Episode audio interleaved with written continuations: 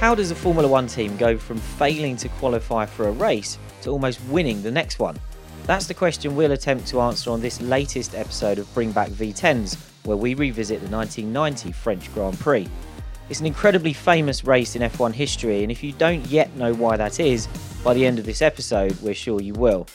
Before we crack on, remember if you'd like to ask us a question for our series finale, you can do it using the hashtag BringBackV10s on Twitter or leave us a review on your podcast platform of choice and throw in a question there as well, and we'll add them to our list. We've had a bunch of reviews since Series 2 started, actually, so I'll give a quick thank you to Kieran, Nico, Chris, and Cisco, who are some of the most recent listeners to leave us a review. They are much appreciated, and like I say, I do make sure that we read them all.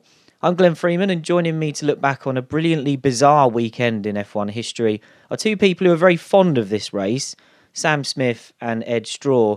Sam, we'll let you go first with the opening question because when we discussed you being on this episode ahead of time, you declared your levels of adoration for this race to be not far behind Ed's. So you can take the opening question, which is, of course, when you think of this race, what's the first thing that comes to mind? Well, that's a big billing, Glenn. Thanks. But uh, I think it was just the sheer excitement of seeing Ivan Capelli about to win his first Grand Prix after failing to qualify a fortnight before in Mexico. Uh, I was just so sure that he was going to do it. Uh, Prost had been looking for for several laps and just didn't seem to have an answer to to that Miami blue Leyton House. I, I was just stunned into immobility really at the prospects of Capelli winning his first Grand Prix in, in such an unlikely manner, and then that sense of crushing despair. I think as he he just faltered with with a with an issue in the last few laps, and Prost went through. Uh, I feel a little tearful just thinking of it now, really. But uh, that's the that's the way it was 30 years ago. Yeah, and who doesn't love Leyton House? Uh, Ed, we know you do, but I've got a different opening question for you. Uh, as we mentioned there, we know you love this race. You were always going to be on this episode. But can you please tell our listeners which driver you almost didn't get in our 1990s F1 podium finishers quiz on the race website, which you were taking earlier this week? Yeah, it, it, took me about two minutes to get the last one, and it was doubly amusing because I actually had the French Grand Prix of 1990 on at the time because uh, I thought, well, I'll watch the full race just in preparation for this. And so there I was watching Capelli, still hoping he'd hold on, just desperately hoping that this time at the 100th viewing, he would actually uh, hold on for those few extra laps.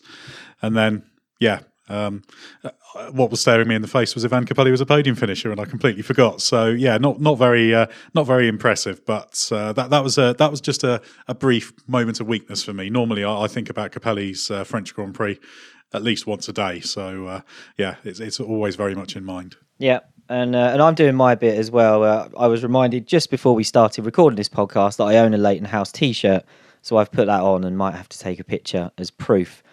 But uh, as you know, if you've listened to these podcasts before, and if this is your first one, go back through the feed and, and check out the rest of them. We're a, few episodes into series two now, so you've got a whole first series and a couple of this series already to go back and check. But we don't just talk about the race, uh, we talk about what else is going on in F1 at the time. And one of the big stories heading into the French Grand Prix weekend involved a team that wasn't even on the grid yet, and that's Jordan. Eddie Jordan's team were gearing up to move from F3000 to F1 for 1991 with a car designed by our very own Gary Anderson. And ahead of the French Grand Prix, it's announced that Jordan has secured Ford engines for its F1 bow. The announcement says that Jordan's engines will be the same specification as Ford's works team Benetton, but that raises some alarm bells at Benetton as they don't think that matches the terms of their contract. A Ford statement comes out a week later, which says the Ford Formula One engine has been designed and developed in cooperation with Cosworth, which is now extending its F1 facilities to support this increased use of the Ford engine. The three year agreement between Benetton and Ford for the further development of the Ford F1 engine and associated systems for use only in the Benetton Ford F1 car continues unchanged. Benetton also feels the need to release a statement that says Jordan's engines will be a standard, fixed specification engine supplied under a commercial arrangement between Cosworth and Jordan. The engines will be rebuilt by an outside facility and will not run on Ford electronics. So, in summary, really, Jordan is getting a Cosworth offshoot customer supplier rather than the same works Ford engines as Benetton. But it's still significant, so let's quickly hear from Gary Anderson on how important he felt it was for Jordan to get a sought after engine like this for its debut season. And Gary also tells us of the chance meeting that helped things come together. Yeah, I mean, it was very, very important for us. Uh, we were designing it around the Judd engine at the time, the V10, and suddenly this deal from Cosworth came up. And uh, it was quite an interesting way that it happened, really.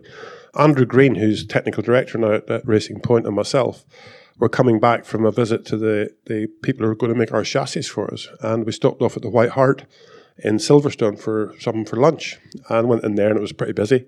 So um, there was a guy sitting there at a table on his own, and we ordered a sandwich and an orange juice as you do, and said to him, "Could we, you know, any chance we could sit down there?" Um, and he said, "Yeah, yeah, no problem."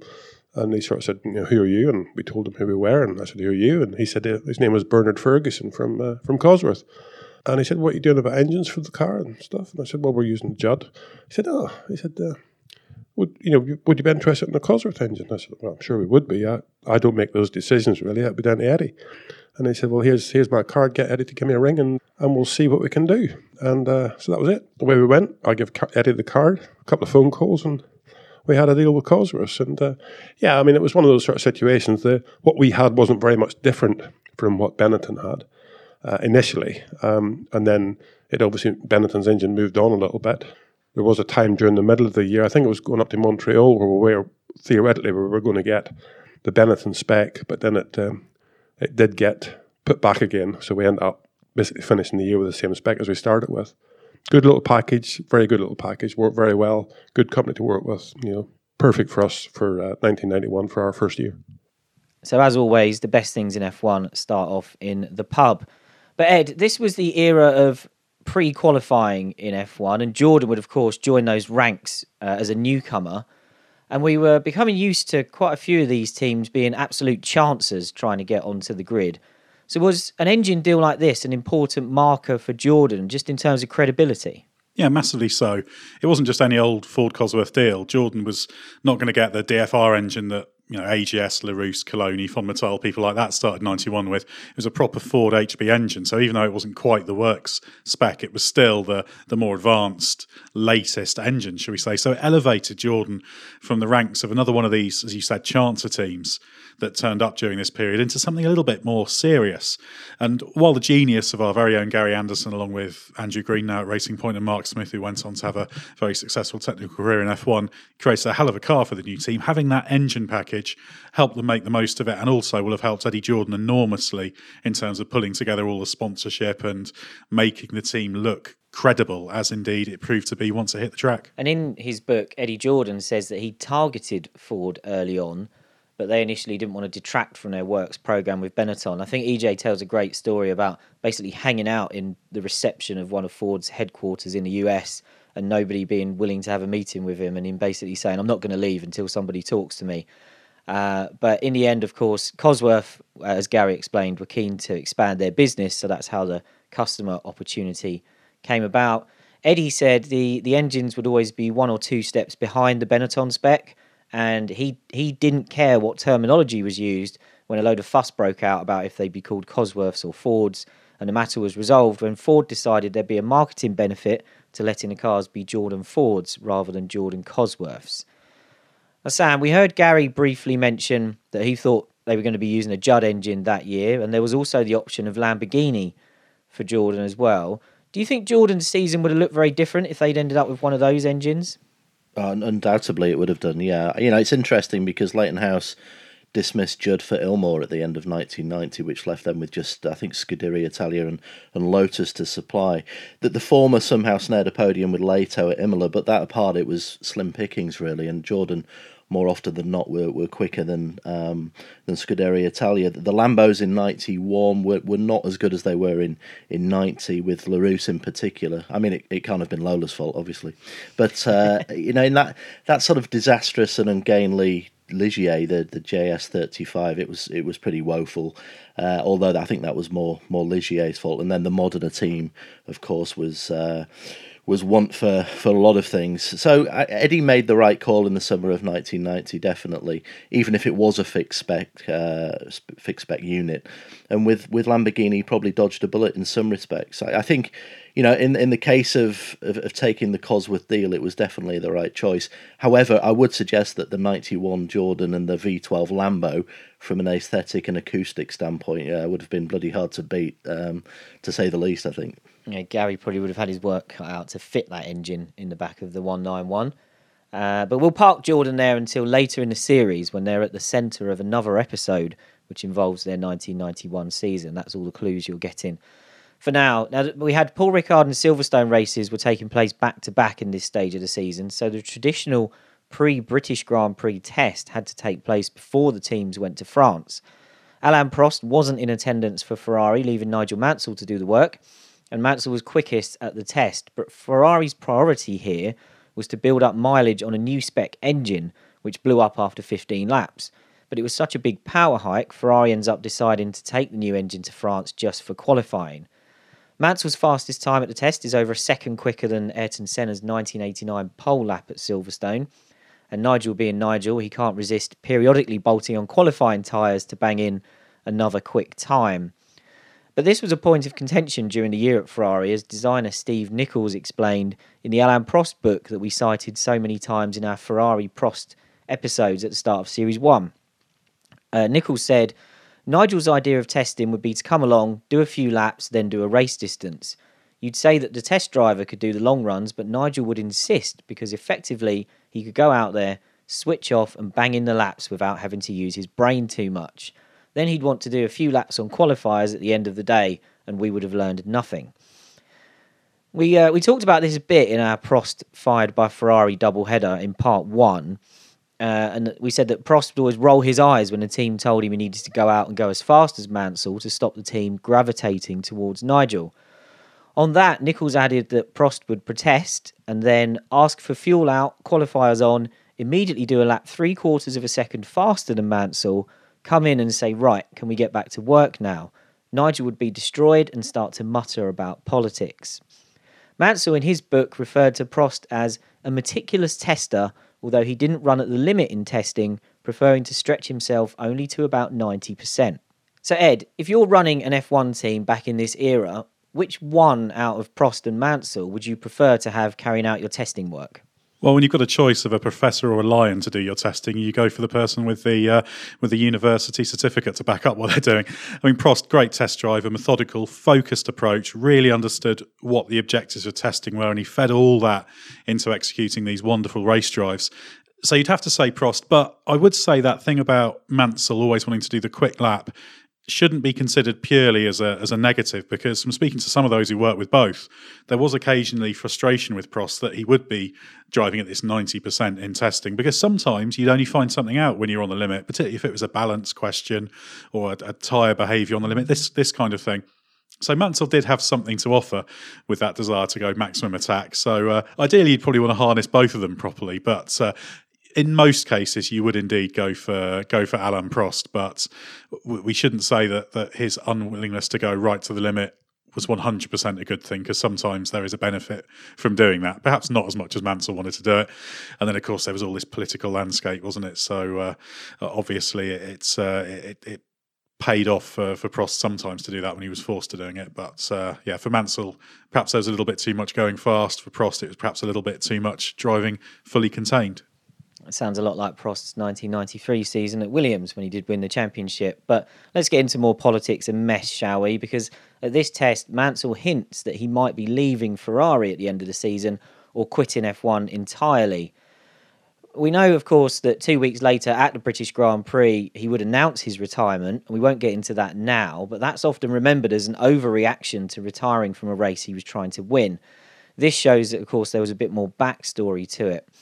At the test, Mansell said, It's been a fantastic two years I've had with Ferrari, and to be totally honest, I really don't know what I'm going to do next year. I've got several offers. Obviously, Ferrari at the moment is the favourite, but that's not certain. When we quoted Steve Nichols earlier, he made that little comment of saying Mansell would mutter about politics, and Nigel did more than mutter about it in his book. He talks about how quickly he felt things change around him the moment Prost arrived at Ferrari earlier in 1990. In his book, Mansell wrote, 1990 was an up and down season. The team transformed from being very supportive of me to being totally supportive of Prost. They brought the world champion in with number one on the car and they got behind him and gave him everything he wanted to my disadvantage. And I didn't like that. By the time of the Canadian Grand Prix, which is just a couple of races before what we're looking at, the team's support had shifted away from me and it was quite a blow. Reluctantly, I had to admit when asked by the press that Prost was not the man I thought he was. It was a very difficult period. The ground was shifting fast underneath my feet. The support from the team evaporated. Prost worked on the senior management of Ferrari and its parent company Fiat, telling them that we could not both go for the championship and that he represented their best chance. The effort should all be concentrated on him. Now, Sam, this is one of those eternal arguments in F1 where there are two distinct sides, even to this day. Anyone on Mansell's side will tell you Prost was a politician. Anyone on Prost's side will say Mansell didn't work hard enough or couldn't live with Prost when Alan turned it up. What do you think was really going on? Well, I, th- I, think you've got to take Mansell's words with a bit of a pinch of salt in some ways because he was scorned early in in uh, 1990 at Interlagos. I think there was a bit of bit of Prost um, mind games going on on the grid, as as Fiorio stated. But when Mansell went into a trough, then you know, boy, didn't you know about it? It was I think early in '90, as as as Fiorio said, Prost felt the need to suppress Mansell a little bit because he'd seen that sort of fire and brimstone from Mansell at Phoenix, and I genuinely think Prost thought that it was all a bit counterproductive. You know, looks great on TV, but it doesn't get you very far when building a title campaign. Now, why with one season's grace at Ferrari didn't Mansell not have similar attributes in trying to pull the team in his direction? He didn't seem to be able to do that at that stage of his career, and they'd been in Formula One for similar similar levels of time.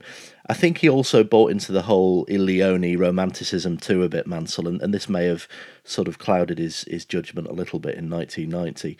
Um, I, the question I'd really ask here is, and it's an interesting aside, and I made this point in a previous uh, podcast on uh, bring back v V10s in the with the '95 McLaren, is that you know Mansell parked his car twice in 1990 at Hockenheim and Spa, um, and essentially gave up, which people you know conveniently forget about his his whole complicated makeup. But I think Mansell not only completely underestimated Prost, but he he did so to the detriment of his career a little bit because if he could have tempered that paranoia and you know a bit of martyr syndrome that he inherently had, then he could have at least challenged for the title in 1990. I'm sure he could have done that.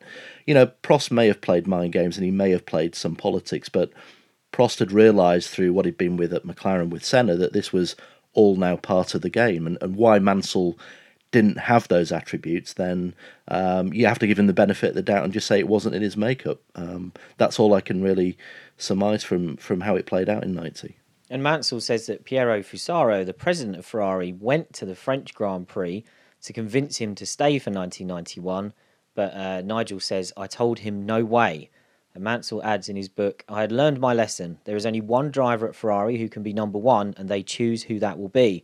The other driver is unlikely to win a race because they don't have the capacity to run two reliable cars. At Ferrari, you are not number one. If you are not number one, you might as well not bother. You'll just be banging your head against a wall. That's where they broke me because if they'd given me the backing they gave Prost in 1990, backing I'd worked hard for in 1989, I would have been contesting and may even have won the World Championship. Now, Sam, you hinted there about how Mansell perhaps could have harnessed Ferrari to get a title shot in 90. So let's look at that. But also, do you think he was right that during this time, Ferrari could only run one car properly? I mean, I think in 89, most of the bad luck went to Gerhard Berger when Nigel came in. So perhaps is there a bit of a credible theory there? I'm not. I'm not so sure, really. I mean, when you look at the, the stats in '89, yes, Berger did have the um, the reliable or the, the, main reliability issues, but he did score a win at Estoril, so it was two one in terms of, of wins between he and Mansell. I, I think Nigel had a, a, a, bit of a default setting when he was when he tended to get beaten fair and square, and, and that was to articulate that you know the world was against him and it was all politics or something beyond his control. It happened at, at Lotus with uh, De Angelis to some extent, and it was all Peter Warr's fault or you know their character clash. It was true for a time at Williams as well, first with Rosberg and then and then Piquet on occasions. I think what Mansell probably should have done at Ferrari is to have had the foresight to corral the team around him more in 89 and 90 you know he had the he had the love and adoration of the tifosi and um, yeah I think his relationship with Fiorio was was was was decent. I mean it was certainly better uh, than it became with Prost through 1990 so that he should have made some hay while Prost found his uh, feet in that uh, in that winter of 89-90 so instead rather naively he allowed Prost to to conduct the whole the whole orchestra really of Ferrari and um, again, at that time in the the eighties, it was much more about the brawn. It was about the brain as well, and, and getting a team moulded around you, which which Prost uh, did to his advantage. Mansell admits in his book that he'd stayed in close contact with Frank Williams ever since leaving the team at the end of 1988. And he says he was talking to Frank more and more in early 1990 when things quickly started to go wrong with Prost. And Mansell mentions one of the other offers that he had for 1991, and it's one that's so remarkable that I can't let it slide without us taking a detour to discuss it. As he was contemplating retirement, he said he wasn't interested in staying in F1 just to make the numbers up or just for the money, but he could have done because he was offered a drive that he says was for plenty of money by Arrows. Ed, Arrows had a deal for Porsche engines for 1991, so they were trying to get serious. But how big of a bullet dodge was this for Mansell, given what became of that Arrows Porsche alliance?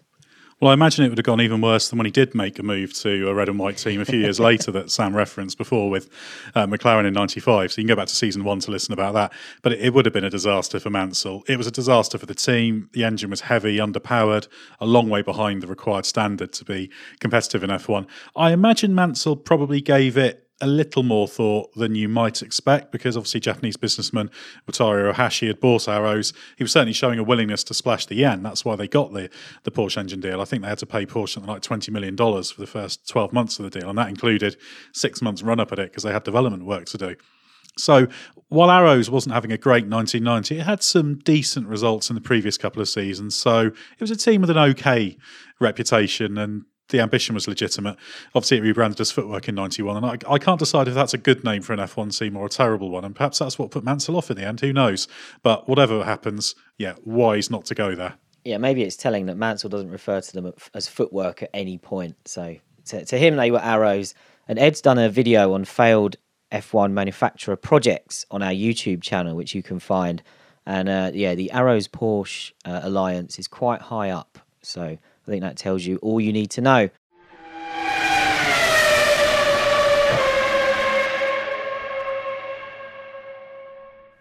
Let's move on to another big Ferrari story around this time. Obviously, the team are aware they probably need to find another driver to replace Mansell, and earlier in the year they'd already sounded out Tyrrell driver Jean Alesi about his availability, and this was actually after the third round of the season at Imola.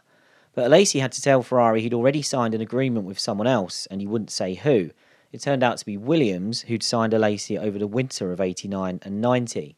The deal was for 91, 92, and 93, and even though it was signed before the season, it was due to be announced at the French Grand Prix. Alesi's lawyers tried to get that clause taken out of the original agreement, but Williams said it had to be done then because Renault paid the drivers' salaries and they'd want to announce it at their home race. And Frank also said he hadn't told them yet that he was signing Alesi. Sam, if you're Alesi and your lawyers are telling you not to agree to that French GP announcement clause, and Frank's telling you that he hasn't even discussed it with Renault, who are paying the salary, should that have rung some alarm bells for Alesi from the very beginning of this? Yeah, but I think the problem with Alesi in that summer was that he had so many alarm bells ringing in so many different um, compartments of his head that he was just a rabbit in the headlights, to be honest. After speaking at length to his engineer at Tyrrell that year, Nigel Beresford, earlier on uh, this year, for a feature that we did on uh, the race, it, it, it, was clearly the case. Uh, Lacey was was lost. He um, he'd come to Formula One in, in a bit of a whirl, bit of a um, a, a, bit of tumult with uh, with what was going on at Tyrrell. But remember, you know, he'd been managed by Eddie Jordan uh, when he came into Formula One. Uh, Jose um, brother was handling his day to day affairs, and it, and it obviously just got way too much for him. There was eventually, I think, a press gathering at, at Hockenheim whereby Ken Tyrrell stated he had a binding contract in his typically optimistic way, and Alesi would be in a Tyrrell uh, Honda for 1991, but I think they all knew that that wasn't going to be the case.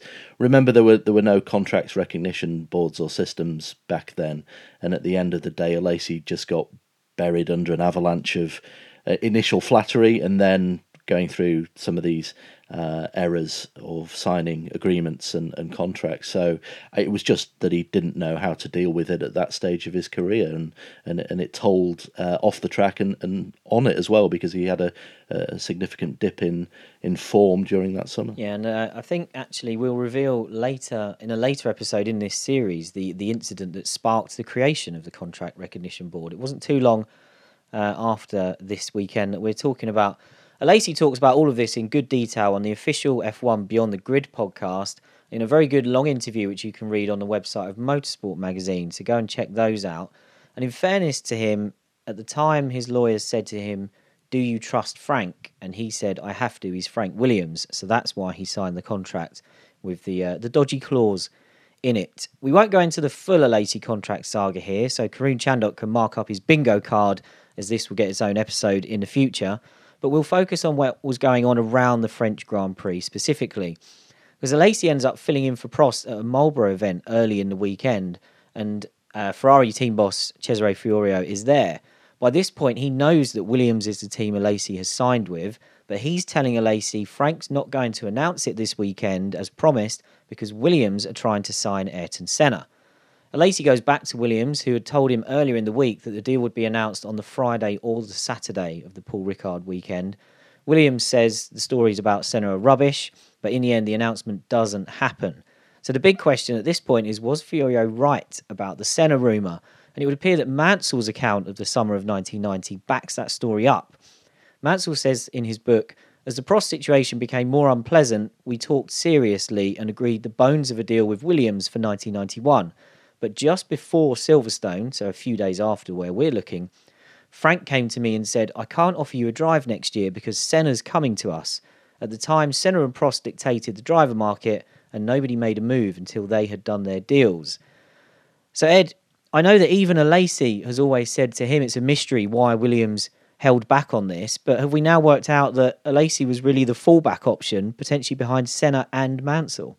Yeah, perhaps fullback option would be a slightly harsh way to present it, but he was in a, a, curious situation. And while I think Frank Williams liked the idea of having Alesi in the car, he liked the idea of having a, a, proven superstar in the car more. So any team would go after Senna. So I'm sure it, it suited him to have uh, kind of Alesi kind of dangling on a string, confident that he had him covered up through to the end of uh, end of September, and then of course Mansell later uh, became very clear he was available. And of course we talked about the relationship that Frank Williams and Ayrton Senna had on episode one of this series um, on Brazil '94. So we know that they they talked a lot. So yeah, I think it was one of those situations, and and probably Ferrari and Fiorio did very well to realise Williams was doing this and kind of incentivise Alesi to not just wait through to September and basically take the the Alesi fullback option off the table for Williams. It was interesting as well that Nelson Piquet got a bit involved in helping uh, Alesi because he, of course, very experienced. He had his contractual concerns with Williams, back in 1986 when he'd agreed that deal. Uh, joining all the dots of that one and having spoken to the various people involved, as far as I can make out, Piquet was promised number one status, but I think Frank Williams just assumed that would take care of itself, and then there was no guarantee in the in the contract. So he he had a history of being willing to be perhaps not as uh, as rigorous in contractual negotiations for both sides, shall we say, but to do whatever suits them. So that that created all the confusion that followed in '86, and I imagine Alesi was feeling somewhat misled by uh, by Williams uh, for the '91 deal. Ultimately, it worked out well for Williams, didn't it? Because they didn't get Senna, but they did get Mansell got a load of cash, got a Ferrari F1 car for letting Alesi go. Didn't work quite so well for Alesi though, because he ended up being denied a place in the FW14 and then FW14B. Certainly, have won a few more races had that happened. But yeah, I think probably Fiorio rammed home the fact that Alesi was, if not necessarily the fullback, he was kind of the uh, the, the the the in a position where he was being strung along just to allow these slightly optimistic bids for the likes of Senna to uh, to play out. And that story does rumble on over the weeks that followed. We've hinted at a few things that happened there, and the Nelson Piquet uh, interference is very entertaining. But that will take us too far away from the French Grand Prix, so we'll come back to it another time. Now, let's do my t shirt justice and talk Leyton House for the first and certainly not the last time in this episode. At this point, the team is on a wretched run of form. After some giant killing performances in 1988, where late in the year Ivan Capelli occasionally challenged the dominant McLaren MP4/4s of Senna and Prost, the team had a horrible 1989 and things are going no better in 1990. They hadn't scored a point since the first race of 89, which was with the old car, and across their two cars in 1990, they'd failed to qualify six times in the first six races, including a double DNQ in the previous race in Mexico. This left chief designer Adrian Newey, yes, you heard that right, scratching his head. He'd been aware that the 89 car had some fundamental problems, and he tried to make the successor for 90 what he called a desensitized version of it, but it was just as bad as what came before. Newey writes in his book, The team was obviously beginning to lose confidence in me. Maybe I was slipping, making mistakes. Maybe 1988 was my pinnacle, and I was only capable of becoming a one hit wonder. Oh, Adrian, how wrong you were. Now, Sam, Newey was still very new on the F1 scene at this stage, uh, and if you look back on the first half of 1990 without the benefit of 30 years of hindsight, is it understandable that perhaps people would start to doubt him and he'd be doubting himself? Yeah, possibly, but Patrick Head didn't doubt him, did he? And, and that was all that really mattered when it came to the, the summer of 90. Uh, people outside of Formula One were largely unaware of what was happening with the wind tunnel situations then. Southampton actually had two tunnels uh, the, the Mitchell Tunnel, which was a, um, a larger 9 by 13 and it was owned actually to some extent by Roger Penske, or certainly the strut and the software were. The smaller one, which was used by Leyton House, was 7 by five. Ironically, Williams used the Mitchell tunnel tunnel prior to Newey arriving, as it was building its own 50% scale tunnel in, in Didcot, um, unimaginatively known as Tunnel 1. But the 89 Leyton House, the CG891, was, was flawed mainly due to an anomaly with the Southampton, the smaller tunnel. So this was found out, and by doing some back-to-back tests, which we're going to sort of dig into a little bit shortly, um, it was it was found that there were some some issues with the the actual um, I think the the floor of the the wind tunnel. So in that sense, I'm sure there were some doubts about Newey. But but speaking to people who worked with him.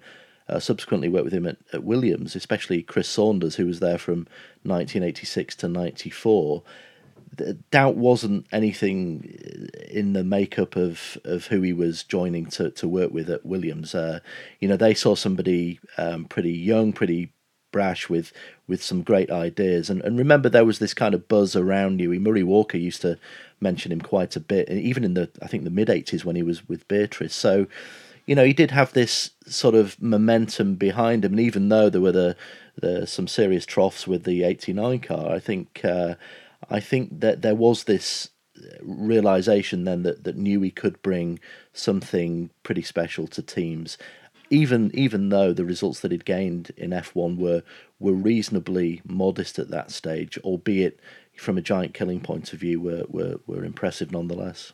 Yeah, perhaps it tells us something about Newey's personality, really, that uh, you could be as talented as he was and still doubt yourself. Uh, so Sam's talked wind tunnels there, and we'll get into that now because around this time Former March team owner Robin Herd, who'd sold the team to Leyton House chief Akira Akagi during 89, was building his own wind tunnel, and he got Newey to help him spec it out. And it was just down the road, so Leyton House started using it. There's a brief spell where the team are using both Herd's new Comtech tunnel and the tunnel Sam referred to in Southampton, but crucially, it was the only team still using that Southampton tunnel. And the results Newey were getting from the two tunnels were very different leading to even more head scratching. Most importantly, the new tunnel was showing that the Leyton house was aerodynamically unstable, with a large loss of rear downforce at certain ride heights. Newey says in his book, for the first time, rather than seeking to answer the problem on the car itself, we looked at the wind tunnel. Uh, Newey's book, How to Build a Car, is uh, is thoroughly recommended from me uh, for someone who's an absolute genius when it comes to the design of racing cars, and that's Newey, not me. He does an excellent job of explaining in that book things that uh, the rest of us uh, can't normally understand. Um, so check it out if you haven't read it already. The short version of the story that Sam hinted at was that they find that the rolling road floor in the Southampton tunnel has bowed, meaning the car was sitting above a gently concave surface. Newey says this naturally unloaded the diffuser, leading us to develop a more aggressive shape that could not cope in reality.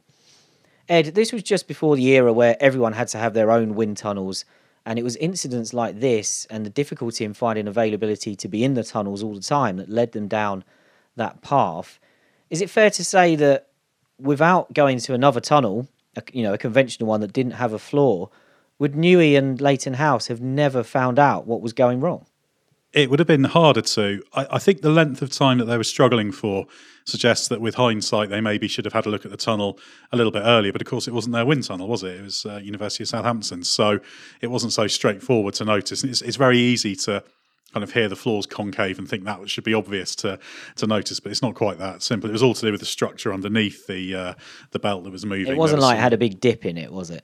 Exactly. Yeah, there was there was some wood that, that on which the uh, the kind of aluminium bit under the belt itself moved, and there was a system in there to create suction to to avoid uh, the, the, belt lifting towards uh, towards the car in the low pressure. But that, it wasn't that easy to see. I think nowadays they think a little bit more three dimensionally and think, well, okay, let's make sure the tunnel is is consistent and doing everything we need it to do.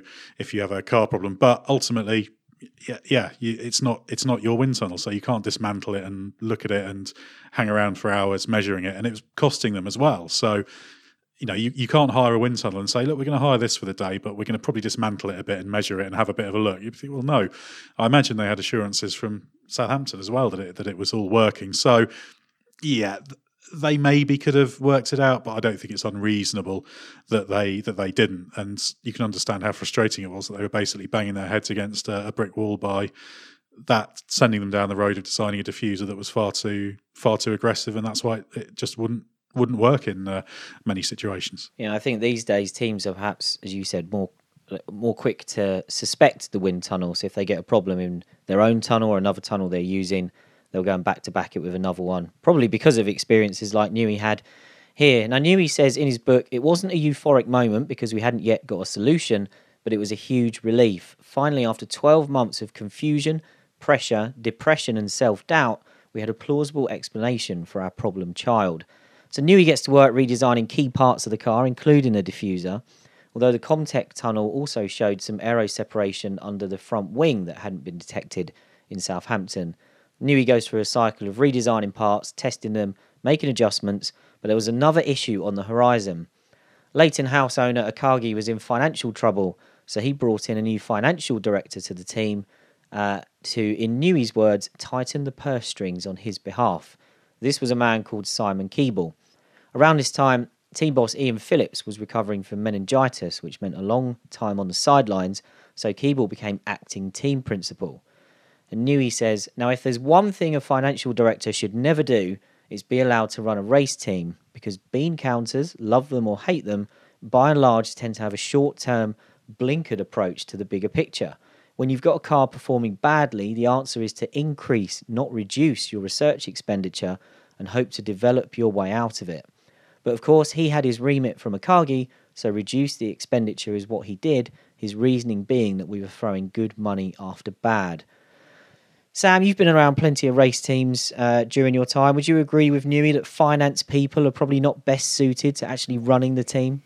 Well, it's it's an easy assumption to come to, and and if you work for big racing car businesses, it's it's one of the first thing things that are, are bitched about in the canteen. You know, the the engineers gang up and and and you know they they really do promote that kind of thought you can see where the frustration comes from for engineers who are often stymied by what they disparagingly call bean counters, as uh, as Adrian used that same word. But it can also work both ways as well, can't it? I mean, you know, can you imagine being the finance director of Toyota F1 in the mid noughties, for instance? I mean, did they have one? Have, so, yeah, I, it's it, you know probably a, a, loose term, I would think then, but you, you need a good combination of financial control and you need the engineering flair. It's a it's it's a balance which is really hard to find. I think for for motorsport business. I recall the Lola F3 program actually in 05 when the engineers felt it it wasn't being financially supported properly, and it, it kind of drove a wedge between between d- different departments in the in the company. And similarly in in Champ Car, and we saw it happen at Le Mans as well. I think unless you are a full factory entity, there is always that battle. But usually you can only hear one side of the story, and, and it comes from the engineers uh, more often than not. Ultimately, the companies paying for it have to have a good return on investment rather than chucking their money away for the sake of engineering perfection and, and quite often i think and you know i realize i am sitting on the fence here but i think quite often the engineering perfection often becomes just too uh, idealistic, um, and and there has to be that that balance, and there has to be that that moderation in terms of the the money that pays for it all. It's incredibly balanced. Who'd ever think you'd hear finance people and bean counters being defended on bring back V10s?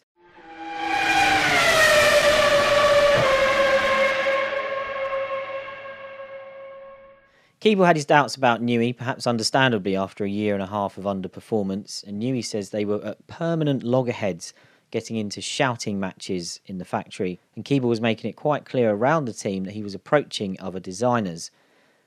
Keeble doubted Newey's claims about fixing the diffuser, but he does eventually agree to spend the money on the design work. But while this was going on, Newey was approached by, and we're going to have to stop and talk about this again because uh, yet again it's arrows. He was offered the role of technical director for the upcoming Porsche powered car.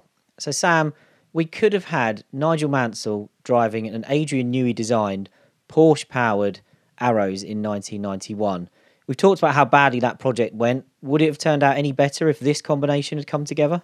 Oh, extremely doubtful, isn't it? I mean, the prospect of Mansell in that fragile and heavy footwork FA12 is, is pretty terrifying, actually, uh, in the sense that Nigel probably wouldn't have survived it all. I, you know, they, they had some major uh, failures and, and incidents in that car.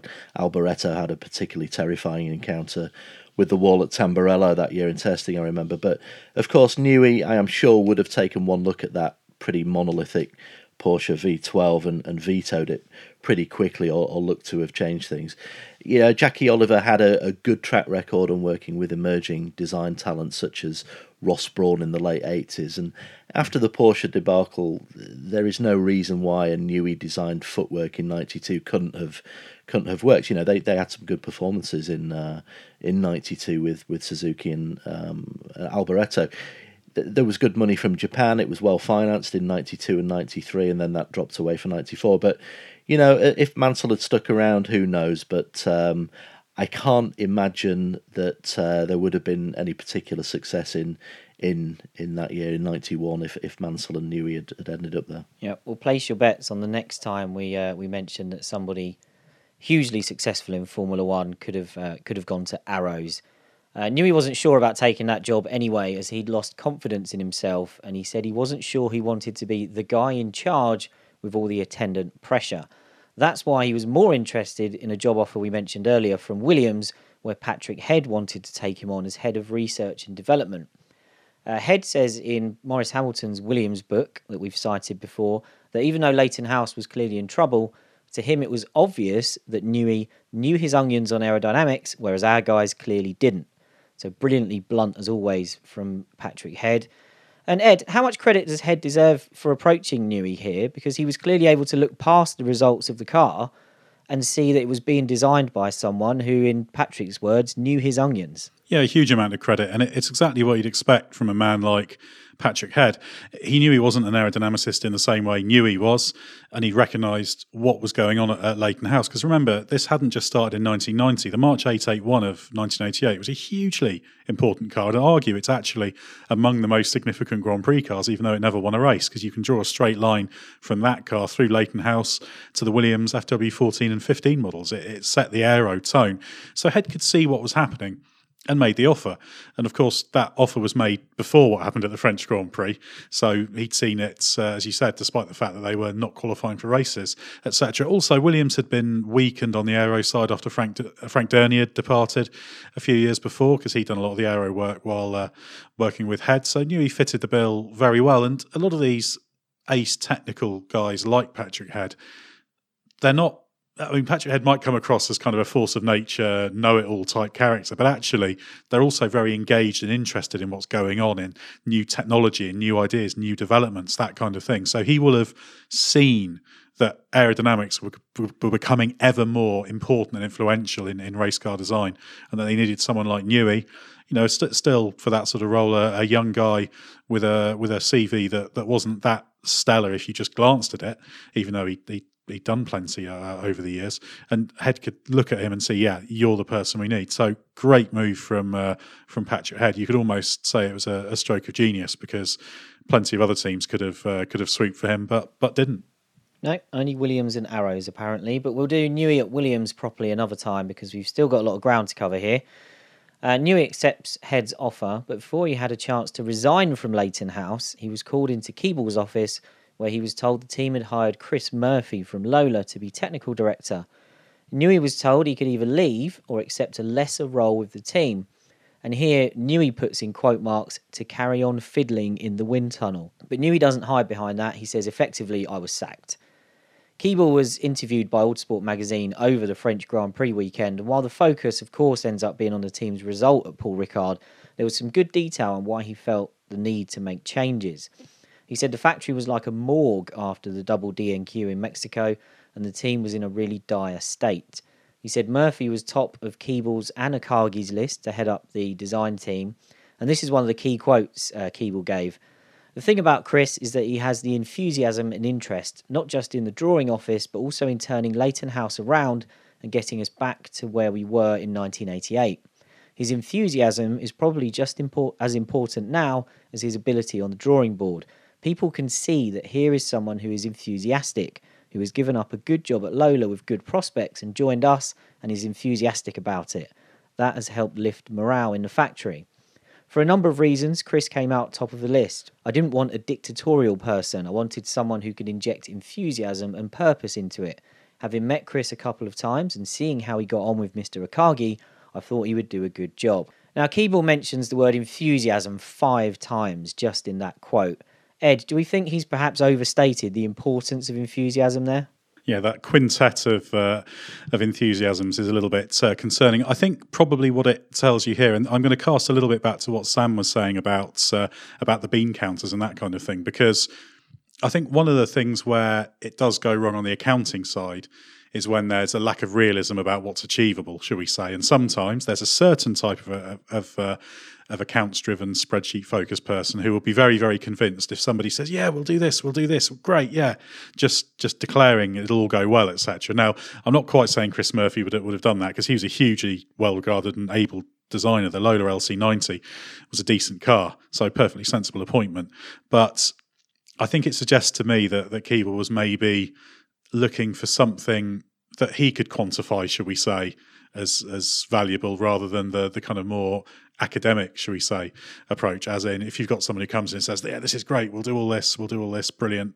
Try and sort of galvanise a team that that's uh, that's really struggling against a Newey who's a little bit more of a obviously established there. He struggled for for a while to get the car working. So it seems the it seems sort of the the wrong thing. Perhaps we're just reading too much into it, and he just means yeah we needed a fresh approach to try and inject some life into the team after, after struggling. But I, I do worry that perhaps it was a question of someone who was judged to be able to to deliver more for for less, shall we say? Because often people go for that, and we should remember there was a lot going on with that team because Newey wasn't only pushing aero wise. You know, he he got Jeff Willis in to work on on CFD programs. They were looking at all sorts of things that uh, sort of advanced technologies and thinking about active suspension, that kind of thing.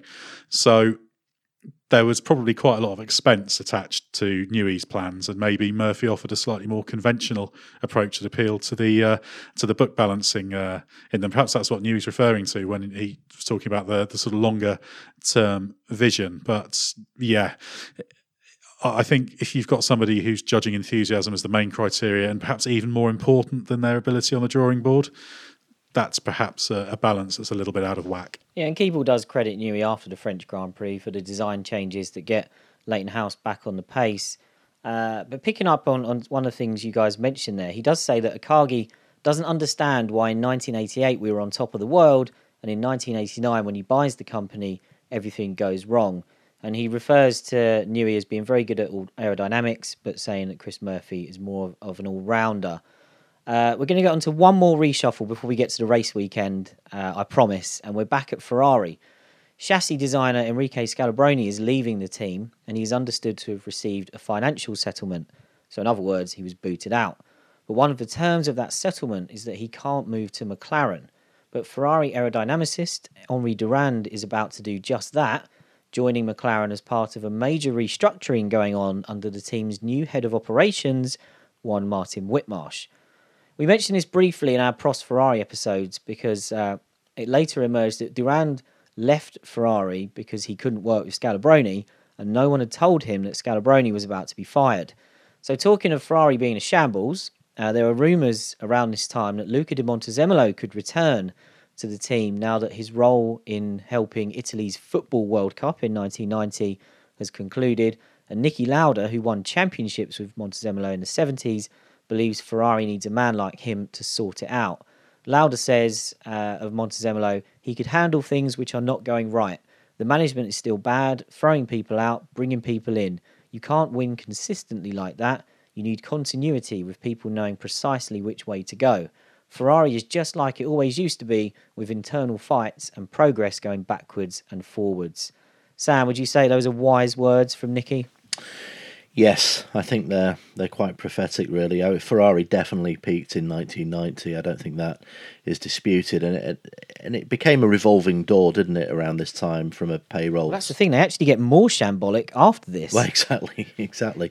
I they, they desperately needed some stability to go with what they had with with Prost. Um, you know, he had four wins in in 90 and, and definitely papered over some of those cracks. I think you know continuity clearly wasn't a strength. And it's interesting just from a chronological point of view almost that, you know, when we're centering this episode on the 1990 French Grand Prix in, in some ways, because on that very day, West Germany were beating Argentina in the final of Italia 90, which was deemed from an organisational and spectacle point of view as a, a great success and, and masterminded to some extent by uh, De Montezemolo. So, it, it, you know, imagine it's the day after that. Imagine it's the 10th of uh, July and, and, and Newey's moving into his office at Didcot, because I'm pretty sure that was his first day at Williams uh, the day after the French Grand Prix. And Montezemolo's doing the same in Italy, uh, waking up and thinking, what's next? Although it took the following year for De Montezemolo to become the Ferrari chairman, you know, I, I think that that day after the French Grand Prix actually is, is pretty pivotal. It's got it, has got a decent claim to being one of the most transitional days in Formula One in some ways. So, you know, for Ferrari, um, it went through then that initial um, chaotic period where Claudio Lombardi was in there and, and, and there was really no direction. But ultimately, from from autumn of '91, when De, De Montezemolo did take up the chairmanship, uh, things started to at least get uh, get properly organised. Yeah, let's finally move on to the race at last. Uh, was on pole with that new qualifying engine we mentioned, and Ferrari have qualifying cars for Mansell and Prost, so there are four Ferraris in the garage that weekend. Uh, Gerhard Berger's McLaren ends up joining Mansell on the front of the grid with uh, Senna third, Prost fourth, Nannini's Benetton and Patrese's Williams are fifth and sixth. But it's on row four where we get the real story because after failing to qualify Mexico, Capelli is seventh in the Leyton House, and Maurizio Gugelmin is tenth in the second car. So Newey's new diffuser is clearly working well. Paul Ricard has been resurfaced at this point, and Leyton House did tend to go better on smooth tracks anyway. But this is potentially huge for Leyton House because at this point they're on the verge of dropping into pre qualifying after the British Grand Prix the teams who have to compete in uh, those horrible Friday morning sessions that we dedicate an entire episode to in Series 1, they get reset after every half season. And in this case, the points would be based on the first half of 1990 and the second half of 89. And as we said earlier, Leyton House haven't scored a point since the first race of 89, so they're potentially in big trouble here. So, Ed, you're a man who loves a bit of pre qualifying. With a performance like that from Leyton House, both cars in the top 10, do you think there was suddenly pressure on the team that this is the chance to convert into a result and avoid the threat of pre qualifying? Oh, massively so. Pre qualifying's wonderful to watch from the outside, horrendous to be in. So that would have added a massively unnecessary complication to a team that was already struggling. So I imagine going into that race, just getting a point on the board would have counted as a great success from those grid positions. So that was probably in mind at the start. But I imagine they started to wonder what was possible when in that first into the race, Capelli was was running pretty well, wasn't losing much time. There was uh, the pace at the front was nothing extraordinary, and Gugelmin once he finished getting past Eric Bernard in that uh, relatively rapid uh, Chris Murphy designed uh, Larousse Lola, he was quick as well. So. I imagine they just started to think, "Oh, hang on, this this is a, a, slightly different race to the one that we that we expected." And of course, they'd done so much work to try and make sure the tyres would last that uh, uh, soon that that kind of scrape a point to avoid pre-qualifying turned into something far far bigger. Yeah, so as Ed mentions there, um, Leyton House are in the hunt early on, and Gustav Brunner, an engineer at the team, had decided that the Capelli and Gugelmin would try and get through the race without a pit stop. So they were the only drivers trying to do that. And one by one, the leading cars, which as Ed said there, were all running closely together. They all start peeling off, and by lap 34, Capelli and Gugelmin are running 1 2. Capelli was ninth before the stops took place, but he was only eight seconds off the lead. It was, it was, a really cool opening stint, actually, of that race. All the cars running close together. And Gugelmin was 10th, uh, another nine seconds back. By the time they're 1 2, Capelli leads Gugelmin by seven seconds, and Prost has come out right on the tail of Gugelmin. But the cars stay 1 2 for 18 laps before Prost finally gets past Gugelmin, and then Gugelmin's race lasts only another four laps before his engine blows up. But Capelli's still going strong, and Prost does cruise up to the back of him. But once he gets there, he sits there for another 15 laps, and he can't appear to do anything about trying to take the lead from Capelli. And afterwards, Prost would complain that he really struggled whenever he got close to Capelli, reminding us all that dirty air is not a new problem in Formula One. We talked about this right at the start, Ed, um, but when Prost catches Capelli, and you've watched the race very recently, did you think it was inevitable that he'd get through, or as he started to struggle and not really challenge, did you think right, the rate is on here, the, the win is on?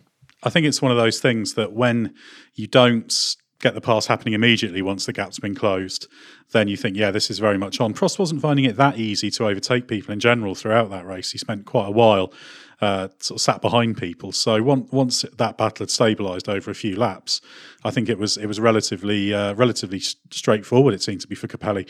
Also, Capelli had a bit of a secret weapon because the uh, the mirror had fallen out of his right side wing mirror cowling, so he just had to turn in aggressively and assume Prost wasn't there, which obviously wasn't quite available to him when the uh, when he uh, lost a little bit of power later on. But that was just a little bit of a an extra, and I imagine that Capelli probably thought exactly the same as I've just said there Prost catches, if he doesn't get you quickly, you're probably thinking, yeah, I've, I've got this, no problem. Yeah, and Prost said he, he, he did start to have doubts as this battle went on. He was admitting afterwards he felt like there was nothing he could do, and he had a blistered left rear tyre, which is making it difficult as well. Obviously, some of the most demanding corners at Paul Ricard are right handers, so you're going to be working your left rear pretty hard. But Prost is then given a gift because Capelli starts to slow with falling oil and fuel pressure Prost has one go at him into Le Beausset, I think, and Capelli rebuffs it brilliantly, properly chops him. But two laps from the end, there's nothing he can do. He's nursing the engine by this point to make sure he gets to the finish, to bank some valuable points, and Prost goes through with ease. Are you both still there? You've... Or oh, he's taking a very long time. Yeah, pause. I think I had a Wi Fi dip. Yeah, we're still here. You froze. Sorry. That, that's better. It's because it was the last few minutes of it and the Leyton House uh, t-shirt. You got a bit of pickup problem there. Yeah, I'm, running out of uh, fuel and oil pressure. I should have nursed it to the end. Capelli slows down so much after that that he almost loses second place to Senna. And Senna had fallen out of contention when both McLarens had very slow pit stops earlier in the race. So it's heartbreak for Capelli and Leyton House. But afterwards, in his interviews and even on the podium, Capelli doesn't look like a heartbroken man. He looks delighted to have finished second and says he was lucky to finish at all. He said he had a good reaction to Prost closing in and he did feel confident he was going to hold him off until he was forced to slow down. I'll ask you both this question, and Sam, you can answer it first. Should Capelli have been more upset about losing a victory? He, he, he, you know, he never won a Grand Prix at this point, and of course, never went on to win one. Should he have been more bothered about this? Well, prior to this, he'd, he'd led one for about 200 metres, hadn't he, in, in 88. I expected him to be more downbeat than he actually was, and it was almost like we, you know, we were watching a sort of a live dejection forming in those last few last few laps of the race, but he must have had time in those those last few dramatic laps to to maybe rationalise things and remember where he had been two weeks before, which was on a flight back home to Europe after failing to qualify. How surreal it must have been for Capelli to be on that podium and look across and see uh, Prost and Senna. I'm sure that had it been Alesi or Modena, then there would have been a lot more frustration. But I think for Capelli at that stage of his career, he'd been through this this huge dip in uh, in form, which had you know been brought about by the machinery at his disposal, and I think his kind of personality, which was, you know, he always seemed to look at the brighter side of life and and take things more in his stride naturally. Anyway, I think that probably was was shown on the podium. But the, the real boost, of course, was that the threat of pre-qualifying uh, was banished, and and in fact the the, the Leyton House points, the six points that he gained, meant that Ligier were dumped into that 8 a.m. Friday nightmare from Hockenheim onwards. So uh, when he rationalised those things, I'm, I'm sure that he saw he saw the benefits of, of, of getting getting those points and kickstarting their season. And Ed, you've interviewed Capelli about this in the past. Does he look back on it with any regret, or has he managed to maintain uh, that that attitude towards it all these years later? Yeah, I've had the, the chance to speak to him about it a, a, few times, and I think he he's still happy to look at it as a as a positive. But I, am no doubt there's a part of him that thinks, oh, if, if only because he'd won that race fair and square. They had won it. Um, uh, if you look at it, uh, the, the, the finish, he's he's clearly celebrating as he crosses the line, and, and I think the initial thing was obviously he'd had the engine problem and just getting to the finish and not falling behind Senna, which he wasn't far off doing, was probably the, the objection. So objective. So initially he'd have thought, all right, we've, we've saved the second place rather than lost the first. But I remember him saying uh, when I spoke to him that he's kind of initially delighted and then he thought, oh, actually, I had won that. And so I think he's gone through this process of delight and then a little bit of dejection, but he's had time to get himself together. And because it's a really positive story for the team, and it was important for them to really sort of push it because it was the restart for this uh, this kind of upwardly mobile aspirational team, and they actually started doing um, uh, you know that they really pushed the team after this to, to sort of say look this is a this is a serious Grand Prix team try and get some sponsorship in that kind of thing. So I think he knew it was important to make it a positive story rather than a, a negative one. But I'm sure every now and again he'll look back and think, oh, just another few laps if the engine had what was it three there was three more laps to go I think wasn't there? And it was a scene um, that went past. So yeah I, I, imagine there's moments where he just thinks oh if only. Are those moments when he bumps into you and you ask him if he's won that race yet? Yeah I, I, I like to try and remind him of it. We'll end the episode looking at Newey again because he watches this race from his sofa and he opens this section of his book with the sentence I wish I could have been there he called it probably the biggest transformation in performance in Formula One history for a team to go from failing to qualify for the previous race to obviously trying to, well, almost winning the next one. And he said, I took pride in the result and pleasure from the proof that I'd resolved a problem that had come close to breaking my spirit. Newey also admits that the result left him thinking, what if, about if he'd had the chance to stay with Leyton House, because he thinks the performance of his upgraded parts would have given him the upper hand over Keeble politically. But then he points out, of course, that the reason Keeble was there in the first place was because Akagi was in financial trouble, and over the years he'd learned how to read the signs. Ed, let's finish then uh, with Newey and Leyton House. They've parted ways at this point, but would their future have panned out any differently if Newey had stayed? Because I guess the important context here is that Akagi was arrested in late 1991 over financial irregularities. He sold the team, it limped on for a year as March, and then it folded is this a moment where things could have gone any differently if they'd hung on to Newey? I don't think so because losing Newey was a symptom of the problems, not the cause. And what happened, I presume, would still have happened. Maybe 91 would have been a little bit better. Perhaps he could have come out with a stellar 91 car that was Williams FW14 esque, and maybe the performance would have changed things and got some money in. But you're still asking a lot there. The, the problem was fundamentally with the ownership, and that's why it remains one of these great what if stories. Could it have risen to become a powerhouse off the back of Newey's genius with more stable cash? And like I said, all this stuff they were doing, CFD and active ride program, and all those things could have, have really paid off and they, they, had everything that sort of Williams had only it was a bit smaller and they didn't have a, a works engine deal uh, and Newey himself has, has said that when he won the world championship with Red Bull back in 2010, the first time they won the title with uh, with Vettel and the constructors as well, he said this was completing something that he felt he'd started at Leyton House in that it was kind of dominating, winning in F1 with your team, and that that feeling that it's his team was always quite important to you. And I think at, at some stage, the team certainly when he originally joined it as March, they gave him the chance as technical director. It did feel like his team until it started to all unravel a little bit in in 1990. So I don't think it would have changed anything, but it would have been really interesting to see whether all the potential that was there could have could have come together. Maybe it would just have been lost down a down a rabbit hole, and no one would have offered Newey another job, and he'd just be kind of one of these people that turned up and disappeared. I suspect his ability means he'd have come through somewhere, but I don't think it was going to happen at Leyton House, much as I'd have loved it to have done so. What do you think, Sam? Do you think there's there's an alternate universe where t-shirts like my Leyton House one that I've got on are still mainstream today, and people are paying fifty quid for them instead of I think the fifteen I paid for this on the internet? uh, I I I, th- I don't think so. No, I, d- I don't think Leyton House was robust enough to become a, a, a challenger to McLaren, Ferrari, Williams. But they, along with you know, at that stage in the early nineties, Benetton and occasionally Tyrrell in ninety and, and, and the odd occasion ninety one came close when conditions allowed it. You know, it it makes for a a, a nice uh, side attraction, doesn't it, for for us to look back on? And they were terrific underdogs, but um, I, I just can't see any particular change. And, and as Ed said, it's it's all in the, the directorship of the team and, and ultimately the um, the financial taps, which uh, got turned off pretty much through through ninety one, and then the team died at the back end of ninety two. I mean that that is the unfortunate history of of March stroke Leyton House. But uh, it was it was great in that that, that summer of ninety when uh, when one of the most ludicrous uh, Grand Prix panned out from from what it had been the, the week before in Mexico. But we should say what what an impact. You know, this was a team that had a short existence because that was a revival of the March F1 team. Had a few great results, created a, an iconic car in the March 881 before disappearing. Launched really in F1 the career of this genius in Adrian Newey. So what an influence it has. We still feel the influence of this little team today, which is pretty remarkable. And I should say it was a little team with a team principal who was a former editor of Autosport. And, uh, you know, Glenn, you and myself are both former editors of Autosport, and I'm not sure we should be running Formula One teams. So uh, that probably says a lot about. I don't know. I quite fancy giving it a go.